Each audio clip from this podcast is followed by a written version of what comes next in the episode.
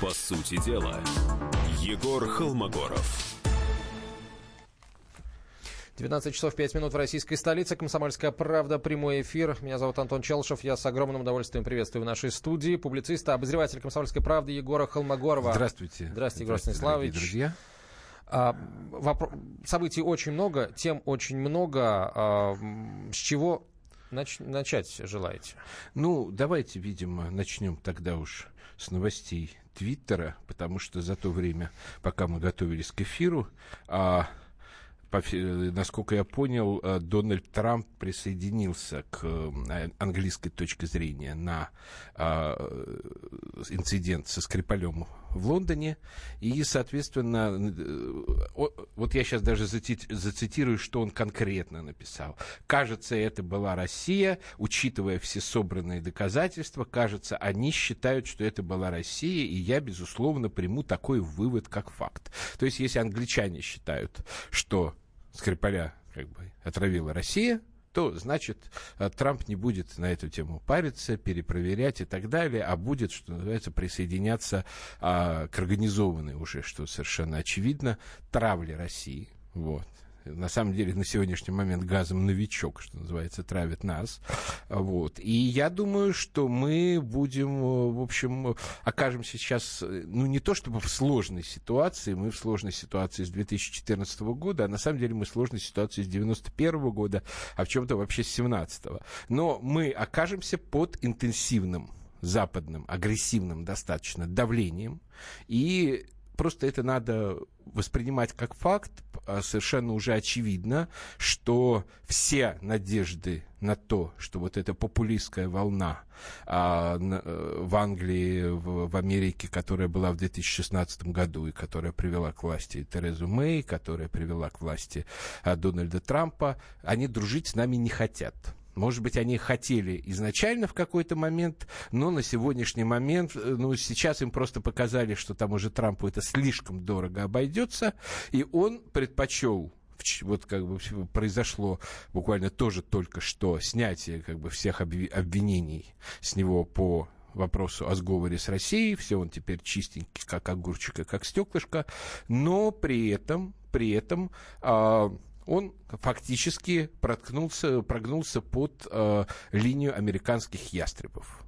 То есть, и если, скажем, в первый момент некоторые наблюдатели говорили о том, что, ну, а, скажем, допустим, то назначение того же Помпео вместо Рекса Тиллерсона госсекретарем США. Как бы это, конечно, назначение ястреба, но на самом деле ничего не поменяется. А Помпео это не столько против России, сколько, скажем, против Ирана и так далее. Ну, первый же последовавший за этим публичное заявление а, Трампа, такая твиттерократия, когда пишешь коротко, емко, неясно, но угрожающе, показывает, что совместная англо-американская атака на Россию сейчас будет. А если она становится совместной англо-американской, то это значит, что, в общем, большая часть вассалов США в Европе, кто нехотя и плюясь, кто, в общем-то, с большой охотой, как там, например, Польша, допустим, и так далее, бросится на общего врага в лице России. И это на самом деле показывает еще раз, что на сегодняшний момент как бы те структуры в мире, которые как бы контролируют теневую сторону политики, которые не реагируют на, скажем, публичные заявления а, политиков, а, они готовы, они как бы блокировали, что называется, эффект политический последнего времени, когда, скажем, подвисло правительство в Германии за счет, в общем, э, того, что больше получили голосов партии, настроенные достаточно пророссийски. А в Австрии пришла коалиция, которая, в общем, тоже настроена на конструктивный диалог в России, с Россией. Сейчас в Италии вообще может э, прийти к власти правительство Сальвини, который фотографировался в майке с Путиным, вообще как бы у него один из принципов программы был э, налаживание отношений с Россией. И тут распахи, размахивают трупиком ребеночка. Конечно, Скрипаль как-то совершенно на роль ребеночка не годится, но, по всей видимости, ничего более слезовыжимательного быстро не нашли. И сейчас вот под этот свежий трупик будут сплачивать антироссийскую коалицию. А вот говорят, там Скрипаль, трупик, но он еще жив. Ну, понимаете, это технически. То есть, грубо говоря, а, медийно он уже мертв. А, хорошо, а, вот, вот тогда какой вопрос. А, господин Помпео, он а, бывший глава ЦРУ, то есть это человек, который действительно обладает очень серьезным объемом информации о происходящем в мире. Даже если он не считается специалистом по России, ему ничего не стоит там взять русское досье, посмотреть, ага, вот здесь а, произошло то, здесь это. А, есть ли Будет ли возможность взывать к нему как человеку, который все-таки привык оперировать фактами, а не домыслами? Ну, как сказать, Э, можно к нему возвать, давайте оперировать фактами, а он скажет, факт состоит в том, что мы вас закопаем. Давай, вот давайте вы тоже будете исходить как бы из факта. И дальше вопрос в том, как бы примем мы этот факт, или же, скажем, после всех тех заявлений, которые у нас за последнее время прозвучали из уст президента, мы готовы к этой ситуации, мы готовы, скажем, к жесткой холодной войне. Проблема в том, что при этом, ну, ситуация развивается действительно достаточно динамично. То есть, скажем, если вчера а, британская истерика была в изоляции, то есть это была чисто британская истерика, то есть Европа хранила холодное молчание, а Белый дом поначалу вообще ничего как бы не, не, не, а, не заявлял, мало того, они, в общем, скажем, Газдеп а, делал какие-то достаточно примирительные заявления, что там невозможно будет изменить политику России тем, чтобы заблокировать Северный поток, то сегодня уже мы видим единый англосаксонский фронт против России, а это значит, спустя какое-то время как бы более как бы слабые члены западной коалиции подтянутся туда же и будут... То есть, грубо говоря, будет попытка повторить как бы сценарий 1000 854-55 года, то есть Крымскую войну с практически полной внешнеполитической изоляцией России не знаю, вряд ли дойдет при этом дело до вооруженных десантов или до чего-то еще, хотя как бы по общему безумию ситуации нельзя исключать уже и этого. Но в целом, в целом будет понятно, что сейчас будет попытка отстроить, быстро отстроить единый антироссийский фронт и создать некоторую идеологию под него, идеологию как бы России как абсолютного врага, представить нас, что называется, любители «Игры престолов» меня поймут, как белых ходаков, даже, знаете, даже вот не как вот этих вот диких людей, а именно как белых ходаков. То есть абсолютный враг, что если ты не против абсолютного врага, значит, ты сам негодяй, мразь и так далее. А, тут нам пишут, слушатель, а, а, недалек, сдается мне тот день, когда Россию Запад с удовольствием объявит террористическим государством. Ну, конечно, он, я думаю, еще далек. Вот, то есть все-таки это быстро ускорить нельзя. Они даже, в общем-то, там ДНР с ЛНР до сих пор не собрались объявить террористическими образованиями, хотя Украина очень хныкала на эту тему. Вот. Но совершенно очевидно, что есть, будет попытка изолировать, политически изолировать Путина на международной арене. Вот как они там э, играли в этот э, театр э, в, 2004, в 2014 году в Австралии. Так они будут играть в это же и теперь. Причем заметьте, что их истерия громче, чем ситуация вокруг Боинга, когда тоже обвинили во всем Россию, но здесь виск совершенно отмороженный, причем при том, что, в общем, ситуация понятна ситуация понятна, как бы никто, кроме как бы самих же британцев, утилизовать этого персонажа не мог. Ну, может быть, скажем, его и утилизовали там ЦРУшники на территории британцев, там э, британцы на территории британцев. Заметьте, что как бы они заявляют, что Путин может убить кого угодно по всему миру. Но почему-то во Франции никто не умирает. В Германии никто умирает, Факт. в США никто не умирает, в Канаде никто не умирает. И только в Великобритании за несколько лет уже три случая. Литвиненко, Березовский и теперь Скрипаль. То есть это очень опасная для перебежчиков из России страна. А, ваши вопросы Егору Холмогорову, пожалуйста, присылайте на 967 200 ровно 9702, 967 200 ровно 9702, в WhatsApp, Viber и Telegram, или звоните в прямой эфир по номеру 8 800 200 ровно 9702. Сейчас мы прервемся на э, короткую рекламу, после чего вернемся в студию и продолжим разговор. Оставайтесь с нами, Егор Холмогоров в нашей студии. По сути дела, Егор Холмогоров можно бесконечно смотреть на три вещи. Горящий огонь, бегущую воду и телевизор. А телевидение можно еще и бесконечно слушать в нашем эфире. Потому что ведущие Егор Арефьев и Сергей Ефимов просто огонь. И никакой воды. Только главное, что стоит посмотреть, а чего лучше никогда не видеть. Программу «Глядя в телевизор» слушайте по средам с 8 вечера по московскому времени. По сути дела, Егор Холмогоров. Продолжаем разговор. А, Егор Холмогоров в нашей студии, политолог, публицист, комсомольский, э, политолог, э, публицист, обозреватель комсомольской правды.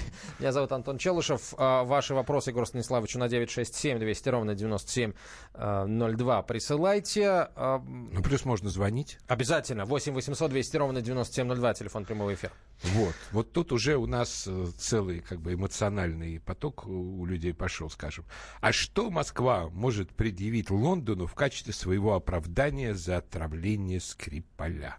То есть, заметьте, то есть уже заранее заявляется, отравила, да, да, заявляется решение принято. А, что, о виновности. Но знаете, вы, я точно так же могу вас э, обвинить в том, что, скажем, вы у меня украли там тысячу рублей, вот, или сколько там нужно будет уже для серьезных каких-нибудь уголовных дел, а вы потом оправдываетесь. Есть такая вещь, как презумпция невиновности. В данном случае никакие обстоятельства на Россию не указывают. Скажем, был применен советский боевой отравляющий газ, так называемый «Новичок». Все его разработчики, включая там знаменитого Мерзаяна, который уже вовсю как бы э, стал телезвездой фактически, они распол находятся в пределах западного блока. То есть им ничего не стоит. Собственно, они давным-давно уже обучили как бы, американцев и англичан э, формуле этого газа, как она делается, какие там есть маркеры и так далее. Мало того, пишут, что на самом деле, скажем, например, в, в пределах Узбекистана есть какое-то специальное место, где все это зарыто, причем зарыто неохраняемо, то есть можно вот этого новичка себе, что называется, накопать достаточно, чтобы довести. То есть грубо говоря, нет вообще в типе газа, который используется как единственный как бы, публичный аргумент, это напоминает исключительно право эту пробирку, который тряс некогда другой да, госсекретарь да, да. США Колин Пауэлл в ООН в доказательство наличия у Ирака химического оружия, которого у него на тот момент не было. То есть это в чистом виде такая новая пробирка Колина Пауэлла. И, соответственно, а вот дальше есть масса косвенных доказательств, которые говорят о том, что в данном случае речь идет именно о теракте, как бы о теракте с целью обвинения со стороны тех или иных западных спецслужб, со стороны структур, которые а, а, в общем, не заинтересованы в минимальном хотя бы в нормализации российско-американских, российско-британских отношений. Посмотрим, как бы. Факт первый. Почему Скрипаль, собственно, не умер? Он не умер потому, что по какой-то счастливой случайности он жил рядом с токсикологической лабораторией, в которой э, был антидот именно против этого газа. Ну вот, знаете, вот не знаю, я никогда в жизни не жил рядом с учреждениями, в которых есть чудо-лекарства от каких-нибудь моих болячек. Я бы с удовольствием пожил бы где-нибудь рядом, что если что плохо, меня тут же вот притащили через дорогу, и у меня все окей. Помимо этого, давайте наблюдать, скажем, за медийным полем. Медийное поле, как бы такие вот долгосрочные, формирующие сознание человека вещи, это то, что, скажем, задается в кино, задается в сериалах и так далее, то есть задается в, в том, что поглощается массовым западным потребителем. Во всех, скажем, первая история, это знаменитый сериал «Макмафия», очень классно действительно сделанный, но с основной идеей, что как бы вот русская мафия, русские ФСБшники шныряют там вот по Лондону, убивают кого хотят из-за каких-то разборок, и вообще это все связано еще с наркомафией, и тут мы вспоминаем подставу, которая произошла в Аргентине. То есть сформировано вполне определенное восприятие России у как бы базового английского телезрителя, который смотрит BBC, в общем, в праймовое время. А Америка тоже очень популярный сериал о спецслужбах «Родина». Вот. Кстати, уже, новый, уже были да. сравнения, да, новый происходящих событий сезон, тем, драматически прекрасный, как бы, но совершенно провокационный по сути, и с основной идеей, что как бы вот есть американцы правые, есть левые, но до настоящей борьбы друг с другом, там, до смертоубийства их доводят исключительно провокации русских шпионов, там, через интернет, через убийство знаменитых людей и так далее. То есть, таким образом, четкая установка. И почти сразу же вот дали установку, почему я говорю, что это не работа в долгую, это работа очень и очень скорострельная. Потому что а, вот они отработали, скажем, медиаповестку в январе, в феврале уже что-то происходит, что ее подтверждает. Показали, скажем, там пару серий неделю-две назад, опять же, происходит что-то, что ее подтверждает. То есть, таким образом, это не просто, скажем, как бы фоновая загрузка сознания обывателя – это загрузка прицельная. Что может быть сейчас целью создания вот этого а, а, а, очередной, получается, инкарнации антироссийского фронта, о котором вы говорите? Что, что целью может быть? Банальный ну, чемпионат мира по футболу или что-то гораздо более нет, серьезное и долгоиграющее? Нет, понимаете, нет, речь идет о, о чем? Речь идет о том, что, ну, как бы, либо действительно произошло такое дело, и э, они, в общем-то, заявляют, как бы они сами себя убедили в том, что Путин это такой всемогущий стратег, который за несколько лет буквально обрушил американскую гегемонию, стал просто играть не по правилам, стал стягивать одеяло на себя, там по их версии, вмешивается в механизмы демократии. Хотя на самом деле, если вмешательство России есть, то оно состоит в том, что мы помогаем этим странам стать демократиями вместо олигархии. То есть, грубо говоря, сейчас, на сегодняшний момент, ни одной демократической страны в западном мире, в общем-то, не существует, по большому счету. Это все страны, управляемые закулисными олигархиями, которые просто меняют там премьеров, президентов, а, э, как перчатки грубо говоря, вот то, что они называют российским влиянием, а это, в общем, не столько появление каких-то интернет-троллей и так далее, тут все признают, что это абсолютно мизерное, как бы имело значение, сколько то, что Москва создала ощущение в медийном пространстве, прежде всего, там, в том числе при помощи наших СМИ, что есть альтернатива что вот, скажем, вот этой вот смеси, что называется, полета ястребов и гей-парада, а, есть некоторая здоровая альтернатива, скажем. Консервативная, европейская, христианская, настроенная на, в общем-то, определенное взаимопонимание, скажем, и внутри Европы, и между Россией и США и так далее. То есть и еще какое-то время, еще какое-то время, если вот как бы эта тенденция продолжится или продолжилась бы, то в этом случае вот тот мировой порядок, который был построен, в общем-то, на костях разрушенной России, разваленного СССР и так далее, он бы окончательно прекратил свое существование. Мы бы вернулись, в общем-то, к то, что ну, мне не нравится это слово, многополярный мир и так далее, мы вернулись бы к системе концерта великих держав, причем концерта, в котором какая-нибудь Великобритания в силу своего объективного ослабления уже не, не играла бы крупной роли. Сейчас и э, британцы фактически сейчас выступают в роли такого, ну, знаете, вот как бы еще в моем детстве было, когда э, там к тебе подходил маленький шкет и начинал там очень мерзко клянчить там денег, а, обзывать, еще что-нибудь там кидать в тебя какие-нибудь камушки и так далее ну, поскольку он мелкий, там, ты ему наподдаешь, и тут из-за угла выходит бугай, ты что, моего братана обидел?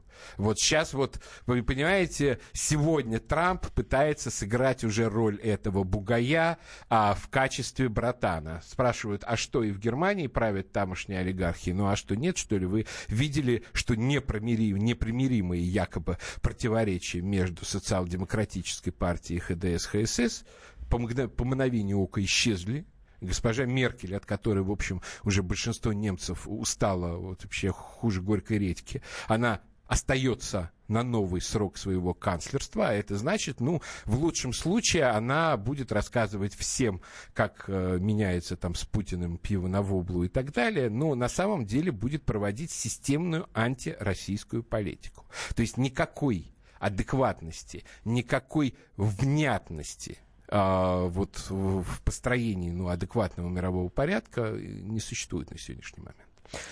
А, так, эм, почитаем еще сообщение. Демонизация России это разве не игра в длинную? Вдруг через 15-20 лет ослабеем, и они вспомнят, вынут этот кейс и скажут миру, помните этих людоедов? Вот за это мы и сбросим на них бомбу. Ну, это Дмитрий. тоже возможно, потому что это, скажем, сработало в свое время против полковника Каддафи, когда там в 80-е годы англичане обвиняли его там в каком-то тоже взрыве, теракте и так далее. А в 2010-м вдруг внезапно это же припомнили, хотя перед этим с ним помирились. Но мне кажется, сейчас это как раз, в общем, некоторая пожарная попытка что-то сделать, потому что, ну, очевидно, что э, западная, вот, американская гегемония, она коллапсирует с очень высокой скоростью. Буквально вот недавно авторитетные издания писали, что американский миропорядок рухнул в Сирии.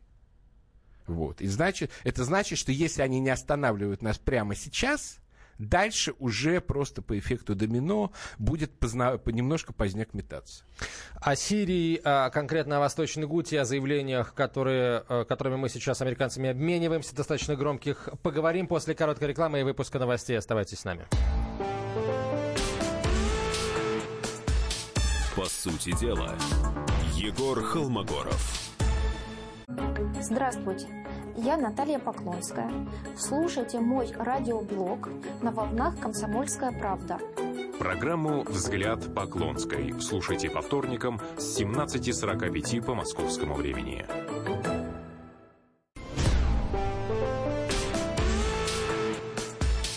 По сути дела, Егор Холмогоров. 19.32 в российской столице. Комсомольская правда, прямой эфир. Э, публицист, обозреватель Комсомольской правды Егор Холмогоров в нашей студии. Меня зовут Антон Челышев. А, давайте начнем телефонные звонки принимать. Говорим мы сейчас о Тиллерсоне, а, о, об, о Скрипале и... Об англосаксонской антироссийской коалиции, которая уже несомненно совершенно. А, давайте начнем с Владислава. Здравствуйте, Владислав. Здравствуйте.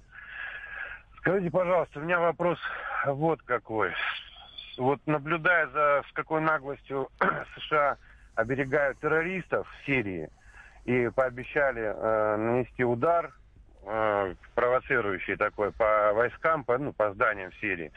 Как вы думаете, какова вероятность этого конфликта? И в случае, например, наши пообещали ответить, вот, что дальше может быть?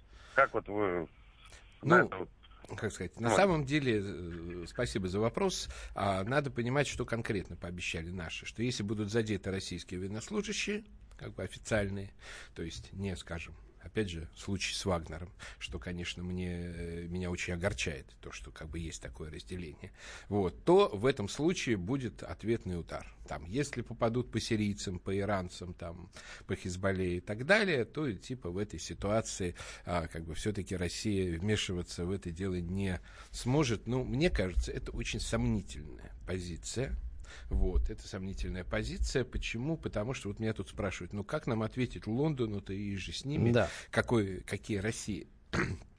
а, э, шаги должна шаги, предпринять, да, должна чтобы в предпринять. ответ на, в кавычках, неопровержимое доказательство Знаете, нашей я вины. с 2014 года, в общем-то, как попугайчик, в том числе и на страницах замечательной газеты «Комсомольская правда», повторяю один и тот же тезис, что в игре надо играть не против компьютерной симуляции, а против игротехника. Вот. А необходимо а, в данном случае не как бы пытаться симметрично ответить там э, размен послов, какие-нибудь взаимные санкции и так далее. Нужно давить по болевым точкам. Те давления по тем двум болевым точкам, которые а, как бы нас усиливает, а их ослабляет, это Сирия и Украина. То есть Сирия это более эффектно, а Украина это более эффективно, потому что в данном случае мы, в общем-то, боремся в узком смысле слова за свои национальные интересы. И, соответственно, скажем, под вот всю эту свистопляску, во-первых, нужно закрыть вопрос о каких-то там миротворцах, о том, как Порошенко уже просто разинул рот, как они будут сейчас вот а, эти миротворцы перекинут, а, перекроют нашу границу и, соответственно, он их додавит там республики и так далее. Нет, вот из этой сделки вообще надо выходить и, в общем, на самом деле доделывать те дела, которые мы не доделали в 2014 году. На мой взгляд, мы очень зря не доделали, но ситуацию можно было понять в том смысле, что поскольку и для нас этот конфликт был достаточно неожиданным, и для них очень, он тоже был неожиданным, но на тот момент их потенциал было больше, вот как бы а, в данном случае было принято решение немножко помучиться. Но сейчас вот уже как бы нас э, заперли вот в этой нефтяной вышке, если помните, э, «Белое солнце пустыни». И вот уже как бы помучиться уже поздновато. Вот уже нужно каким-то образом всерьез наносить э, по противнику удары. То есть на сегодняшний момент главным ударом, э, который уже визуально, который уже мы сейчас вот видим, это, эм, в общем-то, додавливание террористических анклавов, скажем, из-за чего вот сейчас вся эта истерия а, обострилась, из-за, до- из-за додавливания, в общем, одного из самых опасных, опасных для Дамаска города, в смысле анклавов Восточной Гуте. Его рассекли на части, там, в общем, такой мини-Сталинград в последней стадии. В общем, понятно, что если мы прямо сейчас не капитулируем и не задерем лавки, то лапки, то в этом случае а, мы спокойно этот анклав додавим. То есть и в этом смысле лучшим как бы ответом на всю эту истерику является систематичное, упорное продолжение той линии тех действий, которые мы предпринимаем, но только еще жестче давить на болевые точки, так, чтобы, грубо говоря, м, скажем, мы немножко опережали их по, по эскалации, мы никак- не- никогда и ни в чем не оказывались бы в положении жертвы. Вы сказали, что э, сейчас, если сейчас, э, с точки зрения американцев, если они сейчас нас не остановят в Сирии, то бишь в Восточной Гуте, то э, ну, им придется очень много объяснять э, своим, э, своим избирателям, свои- своему бизнесу, вообще э, американскому народу. То есть получается, Ну, если что... честно, американскому-то народу абсолютно на этих э, э, убийц из Восточной Гуты наплевать. Их больше гораздо интересует в этом смысле, скажем, тарифы на сталь, которые введены- ввели американцы, бьющие и по Европе, и по нам но, а, соответственно, достаточно выгодные для американской индустрии. То есть вообще основной фронт, э, политический фронт, на котором работает Трамп, это а, внутренняя политика, это ориентация на те штаты, которые его поддержали и ко- которые ему необходимы для поддержки в 2020 году. Это Пенсильвания, это... а, а, господи, в общем, что-то забыл. Я просто сегодня еще приехал с температурой. Вот. Но вы, по- ну, вы понимаете, в общем, ржавый пояс. Вот. а, а, и он оживляет их промышленность там, за, счет на, за наш счет и за счет европейцев и, соответственно, Мичиган, вот, вспомнил. Вот, сам- один из самых важных вообще для него в этой схеме штатов. А, и в этом случае он переизбирается, и он как бы, в общем, оставляет след в американской истории, вопреки тому, как его там травили первый год. А против нас что он может сделать? Он может очень четко а, показать тот факт, что мы против русских вводим вот эти стальные пошлины не потому, что не хотим э, торговать с ними, а потому, что а то они гады, убийцы, Путин бяка, в общем, он нас всех обидел, обманул и так далее. Что, с каким мы посланием они же обращаются к Европе? Вот да, мы ввели против вас стальные пошлины, но смотрите, у нас есть гораздо более важный вопрос. У нас есть общий враг. То есть не случайно вот эта тема общего врага, опять же, настолько доминировала в оскароносных фильмах, которые, кстати, были произведены все в Британии, скажем, «Темные времена», абсолютная вампук про Черчилля, то есть абсолютно, в общем, практически ничего общего не имеющее с реальными историческими событиями, особенно, конечно, там комично выглядит, как он спускается в метро, и там опрашивает э, афробританцев о том, как бы сдаваться Гитлеру или не сдаваться. Но основной месседж абсолютно ясен. Никаких уступок, никаких переговоров с абсолютным врагом и так далее. А надо понять, что в логике этого фильма это как бы Россия, это Германия, Путин это Гитлер, то есть, в общем, все то, что они повторяют в течение многих лет на самом деле. То есть, вот бери пример с товарища Черчилля. Тот, второй фильм тоже оскароносный на ту же в общем, тему Дюнкерк, он чем поразителен? Он там показывает вполне конкретная военная операция, там героический драп через море британских солдат э, от вермахта, которых окружил со всех сторон. Враг в фильме ни разу не называется. Там слово «Германия», ну, кто-то очень внимательный, где-то услышал полуха один раз вообще, как прозвучало слово Германия, но никакого осознания, что это не абстрактный враг, а конкретный исторический враг, тоже нет. То есть что из этого следует? Это, из этого следует, что опять-таки имеется в виду не тот враг, который был в 1940 году, а тот, кого назначили врагом в 2017-2018.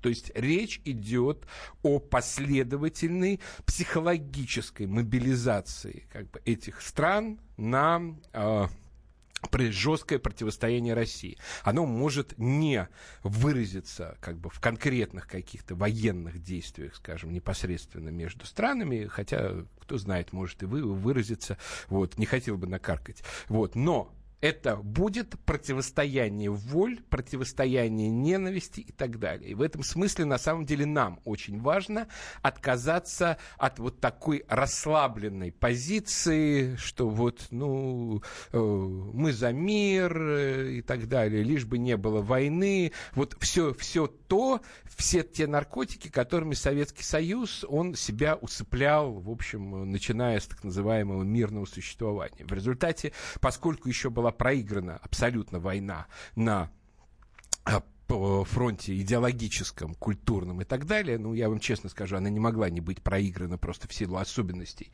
коммунистической идеологии, но вот она была проиграна. И в результате, скажем, в 90-м году э, э, парни, э, девушки и так далее, они считали, что главный друг и главный симпатичный человек в мире это Арнольд Шварценеггер.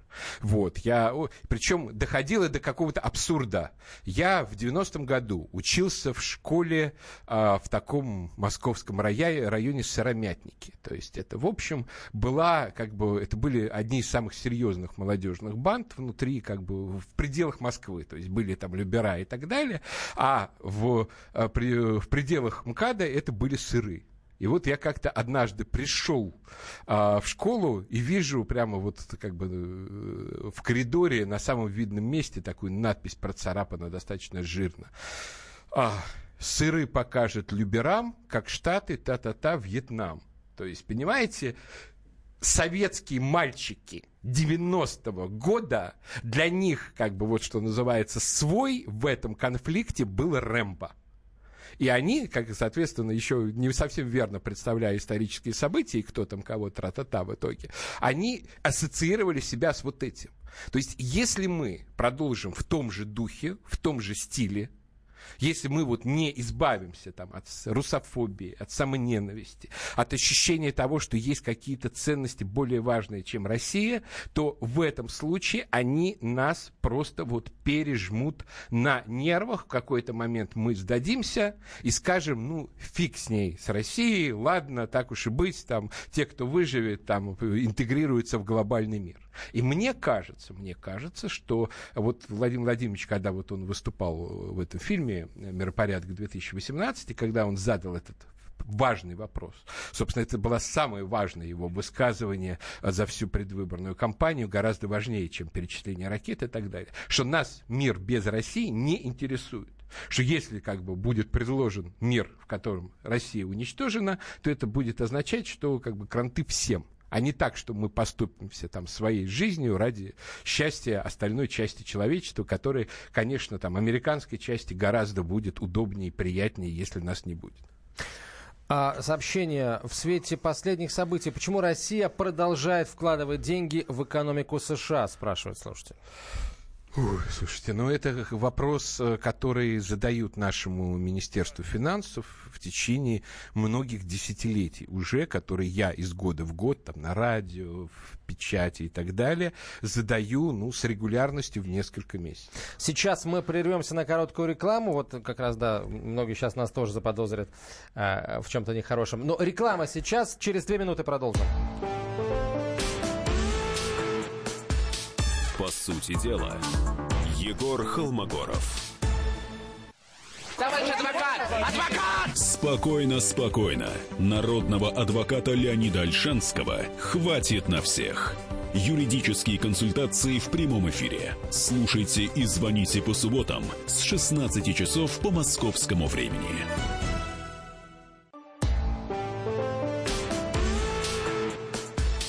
По сути дела, Егор Холмогоров. Продолжаем разговор. Егор Холмогоров в нашей студии. Здравствуйте еще раз. А, мы начали отвечать на вопросы слушателей. Кстати, относительно а, вопроса, касающегося покупки долговых бумаг США. Так вот, не далее как на этой неделе, накануне, или я вот сейчас не помню точно, когда это заявление прозвучало, но в эфире телеканала НТВ глава Минфина сообщил, что Центробанк России не держится за американский госдолг и, собственно, может вкладываться в ценные бумаги других государств. И, в общем, Россия чуть ли не может, чуть ли не может отказаться от вложений в американские долговые ну... бумаги Трежерис, но при этом признал, что американские э, облигации одни из самых выгодных и самых надежных ценных бумаг. Знаете, он полностью прав, как бы, ну, как тебе сказать, можно держать свои деньги в кошельке у Васи. Мало того, Вася теоретически будет еще тебе приплачивать что-то за то, за то, что ты держишь у него в кошельке деньги. Но только если ты в какой-то момент с Васей поконфликтуешь, он просто сядет на трамвай, вот, и от тебя уедет, и ничего ты не сделаешь, потому что у нас нет никаких ни инопланетян, там, ни лунатиков, ни марсиан и так далее, которые придут и выбьют долги из Соединенных Штатов Америки. Соответственно, в этом смысле это очень, с учетом внешнеполитической ситуации, это очень рискованный актив. Вторая проблема состоит в том, что, ну, вообще, э, фактически наш Минфин находится в режиме ростовчика. То есть, грубо говоря, проблема состоит в следующем. Вкладываем мы, допустим, э, деньги в развитие наших производительных сил или не вкладываем. Вот все деньги, которые вложены в американскую экономику, это деньги, которые э, вложены в американские производительные силы, а не в наши. Вот такая вот проблема. Соответственно, это просто сигнал о несправедливой, а ложной экономической политики в принципе. То есть это не сигнал только, скажем, вне, чисто внешнеполитической. Что мы не можем, например, провести свою адекватную о, о, реиндустриализацию, и поэтому, в общем-то, как чисто держим а, деньги на сберкнижке. К тому же на сберкнижке, которую глобальное начальство может заморозить. А, вы можете попытаться спрогнозировать реакцию Вашингтона на решение Москвы, возможное решение Москвы отказаться от вложений в трежерис? Ну, конечно, они попытаются в данном случае э, по возможности блокировать э, это решение, то есть попытаться заморозить эти счета, потому что, ну, скажем, например, замороженных счетов там Каддафи и так далее, неизвестно куда в Бельгии исчезли миллиарды долларов. То есть в этом смысле, конечно, эти деньги у нас в заложниках. То есть я э, не знаю, какая процедура, скажем, например, передачи трежерис от одних экономических субъектов другим, но понятное дело, что, скорее всего, нам их придется быстро перепродать какому-нибудь субъекту типа Китая, причем, скорее всего, еще с определенными потерями. Это если они согласятся на такой вариант. А китайцы, в общем, достаточно хитро себя тоже ведут. Они, конечно, друзья, друзья, друзья, но при этом очень в этом смысле друзья такие себе на уме. Вот. А, ну, только вот таким образом эти деньги как-то можно выручить в полном объеме. Ну, хотя бы начать потихонечку снижать, там, принять какой-то закон, который там запрещает э, держать э, в ценных бумагах одного государства больше определенной суммы. То есть как-то легализовать и растянуть эту процедуру, мне кажется, вполне возможно. Вот вопрос интересный. Уже 22-й чиновник администрации Трампа оставил э, свой пост. До Тиллерсона ушел экономический советник Трампа Гэри Кон. Вообще много кто, мы сегодня уже перечисляли в эфире. России выгодные внутриамериканские разборки, спрашивает Михаил. Ну, как сказать, а, нам выгодны внутриамериканские разводки, но разборки, но а, э, чехарда кадровая в американской администрации как раз не относится к этому. Потому что, во-первых, последовательно вышибают всех людей, которые настроены более конструктивно по отношению к России. То есть я, собственно, так и вот предсказывал, когда Трамп сдал первого из своих советников Флина, а он сейчас из этой волны уже почти все, от всех избавился, что э, их доедят что, грубо говоря, у, у Трампа был такой лозунг «drain the swamp», то есть осушить болото, уже видно, что скорее это болото осушает команду Трампа, а не как не наоборот. То есть в этом смысле вот такого типа отставки, я думаю, что от них ничего принципиально хорошего для нас нет, хотя на самом деле и плохого уже, в общем, почти не важно. То есть уже очевидно, что ставка на вменяемость трампийской администрации в этом смысле себя не оправдала, к сожалению. А нам выгоден, что называется, глобальный, более глобальный конфликт в США между, условно говоря, гей-парадом и, условно говоря, Национальной стрелковой ассоциацией. Но они сейчас очень стараются стараются, в том числе при помощи Трампа, вот конфликт этих двух крыльев погасить. А, сейчас в ряду, так сказать, нелюбителей России Великобритания стремительно выходит на первое место. В связи с этим вопрос, а может ли, а, э, может ли ситуация измениться вот а, каким образом? Великобритания становится главным таким вот главным прокурором, главным обвинителем России, а Вашингтон, ну, на словах э, Британия будет поддерживать, а на деле, ну, они же не могут, исходя из британских интересов, жертвовать своими интересами, если там... Ну, как сказать, дело в том, что все-таки, на самом деле, вес, как бы, такой неформальный вес Британии в мире гораздо выше, чем формальный.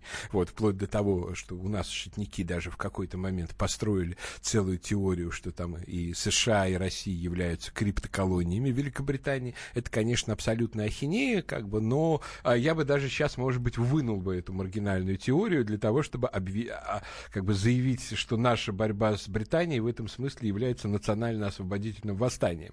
Вот. Но а, понятно, что это будет игра в злого и доброго следователя. То есть британцы будут включать полного отморозка, там размахивать розочкой и так далее, соответственно, а, в то время как американцы будут предлагать договориться. Но только американские предложения договориться и компромиссы будут хуже и опаснее британских истерик. Надо вот это понимать. А еще хуже будут, скажем, нытье европейцев, которые говорят, ну, мы бы покупали бы там ваш газ, бы, мы бы отменили бы санкции, но вы тоже пойдите хоть по какому-то вопросу навстречу и так далее. Но дело в том, что поскольку это принципиально важный вопрос о существовании России, о ее границах, о ее, в общем, о единстве нашего народа, который везде за пределами Российской Федерации хотят просто свести к, нулю, то есть, когда а, Украина отделялась, то есть людей чисто по паспорту русских, то есть не по идентичности, а именно вот за, за записью в советском паспорте русский. Там было, если не ошибаюсь, 8 миллионов. Сейчас их уже гораздо меньше, потому что их затерроризировали, их изгнали и так далее. То есть таким образом, а, фактически, если мы соглашаемся на любые гнилые компромиссы, то это заканчивается частичным геноцидом нашего народа, что, в общем, на мой взгляд, неприемлемо для нас стратегически, и мне кажется, для Путина тоже, в общем, неприемлемо. А, В 967 200 ровно 9702 номер телефона для ваших сообщений в WhatsApp и Viber. Времени не так много, поэтому вопросы присылайте или задавайте их в прямом эфире э, по номеру 8 800 200 ровно 9702 можно дозвониться. Владислав, здравствуйте. Да, да, я здесь. Здравствуйте, вам слово. А, Добрый вечер. Егор, вы в предыдущей части э, сказали, что э, э, власти в западных странах являются марионетками олигархов. Не оли... А. Нет, не олигархов, не олигархов. Есть полити... Олигархи — это наш такой внутренний термин, то есть типа богатые люди, которым а, Ельцин раздал деньги.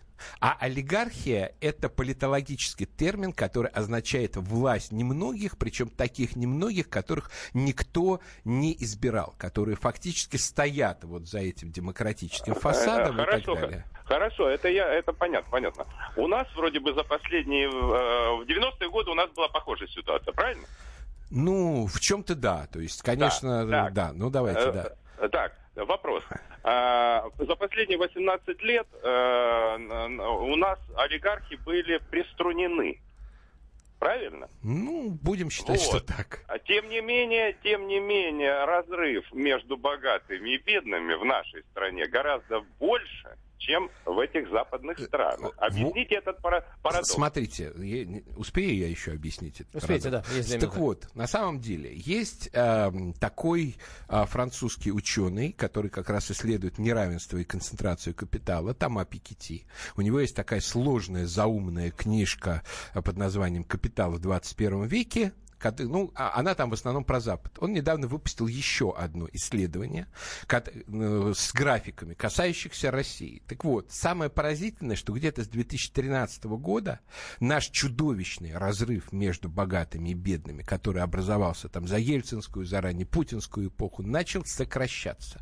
Он начал сокращаться незначительно еще, то есть разрыв по-прежнему готов, огромный, но и средний класс, и вот э, а, нижний класс, то есть те, у кого совсем маленькие зарплаты, чуть-чуть подрастают. То есть в этом смысле, если у нас не трясти как бы в этом ситуацию, то я думаю, что постепенно наше экономическое э, как бы равенство у нас немножечко повысится. Спасибо вам Мужчины, большое. да, ну, Спасибо. Егор Станиславович, Спасибо. вам огромное. Егор Холмогоров, пу- публицист, обозреватель «Комсомольской правды». Каждый вторник в прямом эфире радио «Комсомольская правда». По сути дела, Егор Холмогоров. Рецепт приготовления лучшего утреннего шоу от Михаила Антонова и Марии Бачениной. Это очень просто. Берем главные темы из интернета. Добавляем щепотку экспертов, Затем обжариваем главную тему желательно с двух сторон. Периодически приправляем все это мнениями слушателей. Иронию и сарказм добавляем по вкусу. Наслаждайтесь. Утреннее информационное шоу «Главное вовремя» с Михаилом Антоновым и Марией Бачениной. Слушайте по будням с 7 часов утра по московскому времени.